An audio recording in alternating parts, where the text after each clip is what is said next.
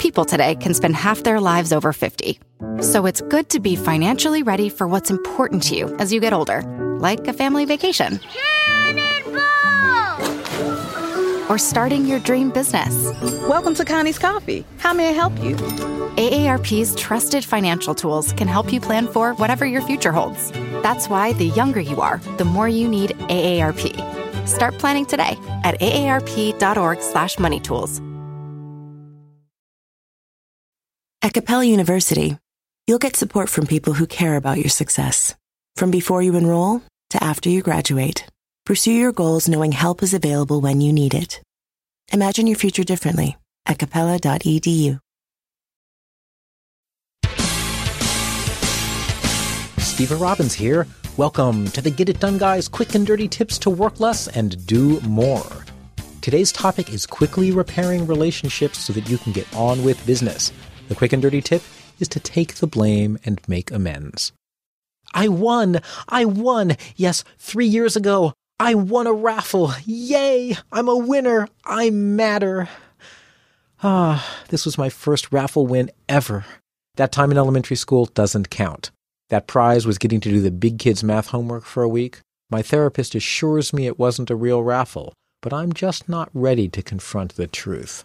In this raffle, the prize was better a free 1000 CD production run from a CD company. Awesome! A ticket to the fast paced world of information products. Unfortunately, no good product ideas came to mind, but 18 months later, inspiration struck. I called. Oh, they said, that raffle expired after a year. You'll have to pay full price. What? They never said the prize expired, and they still want my business? Mommy said to treat people with respect. Not right now, I replied. Let me think about it. While thinking, I published an article about it in my newsletter. I knew they read my newsletter. This would let him know how upset I was. That was a year ago. Yesterday, he emailed asking if I needed CDs made. This time I was clear. You promised, you reneged, we won't be doing business ever.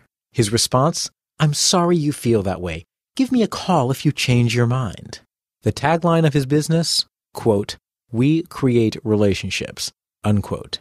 His tagline is wrong. Relationships take two to play.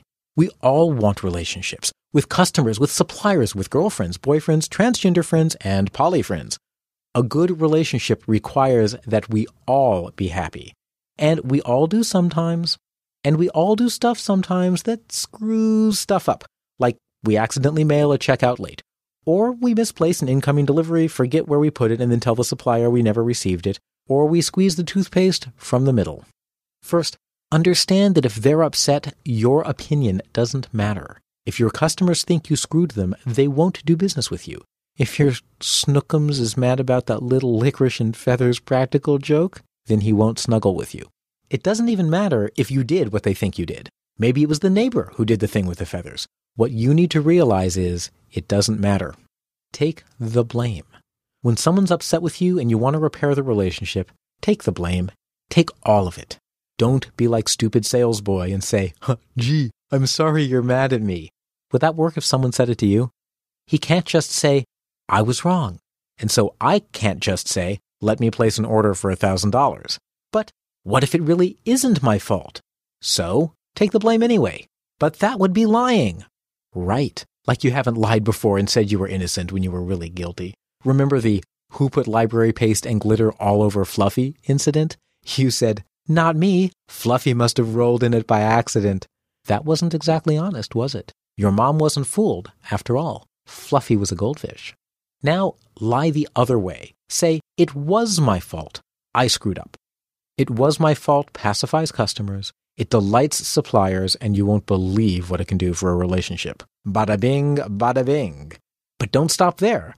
Next, drive it home by adding the clincher. What can I do to make it right? Make amends. Surprisingly often, people will accept the apology as being enough. Other times, they may ask you to make it up to them. Remember, your goal here is to make the relationship work for both of you, so you can still say no to their request. Imagine stupid salesboy had asked about amends, and I said, honor the original prize. He doesn't have to say yes. He could come back with, our costs have gone up and we can't afford to give you a thousand disc run for free. What if we give it to you at our production cost? I might say yes, and then we're good to go. You can also decide for yourself what amends to offer. You can offer to shampoo Fluffy, to expedite your customer's late order, or to give your snookums a back rub and bubble bath. Heck, you can even offer to shampoo your customer, expedite your snookums, and give Fluffy a back rub and bubble bath. The possibilities are endless. Just remember, when someone thinks you've screwed up, you can fight it and cause everyone pain, or you can take the blame. If you want life to be easy, take the blame, make amends, and get on with it. Life is too short to get bogged down in library paste. This is Stever Robbins. Work less, do more, and have a great life.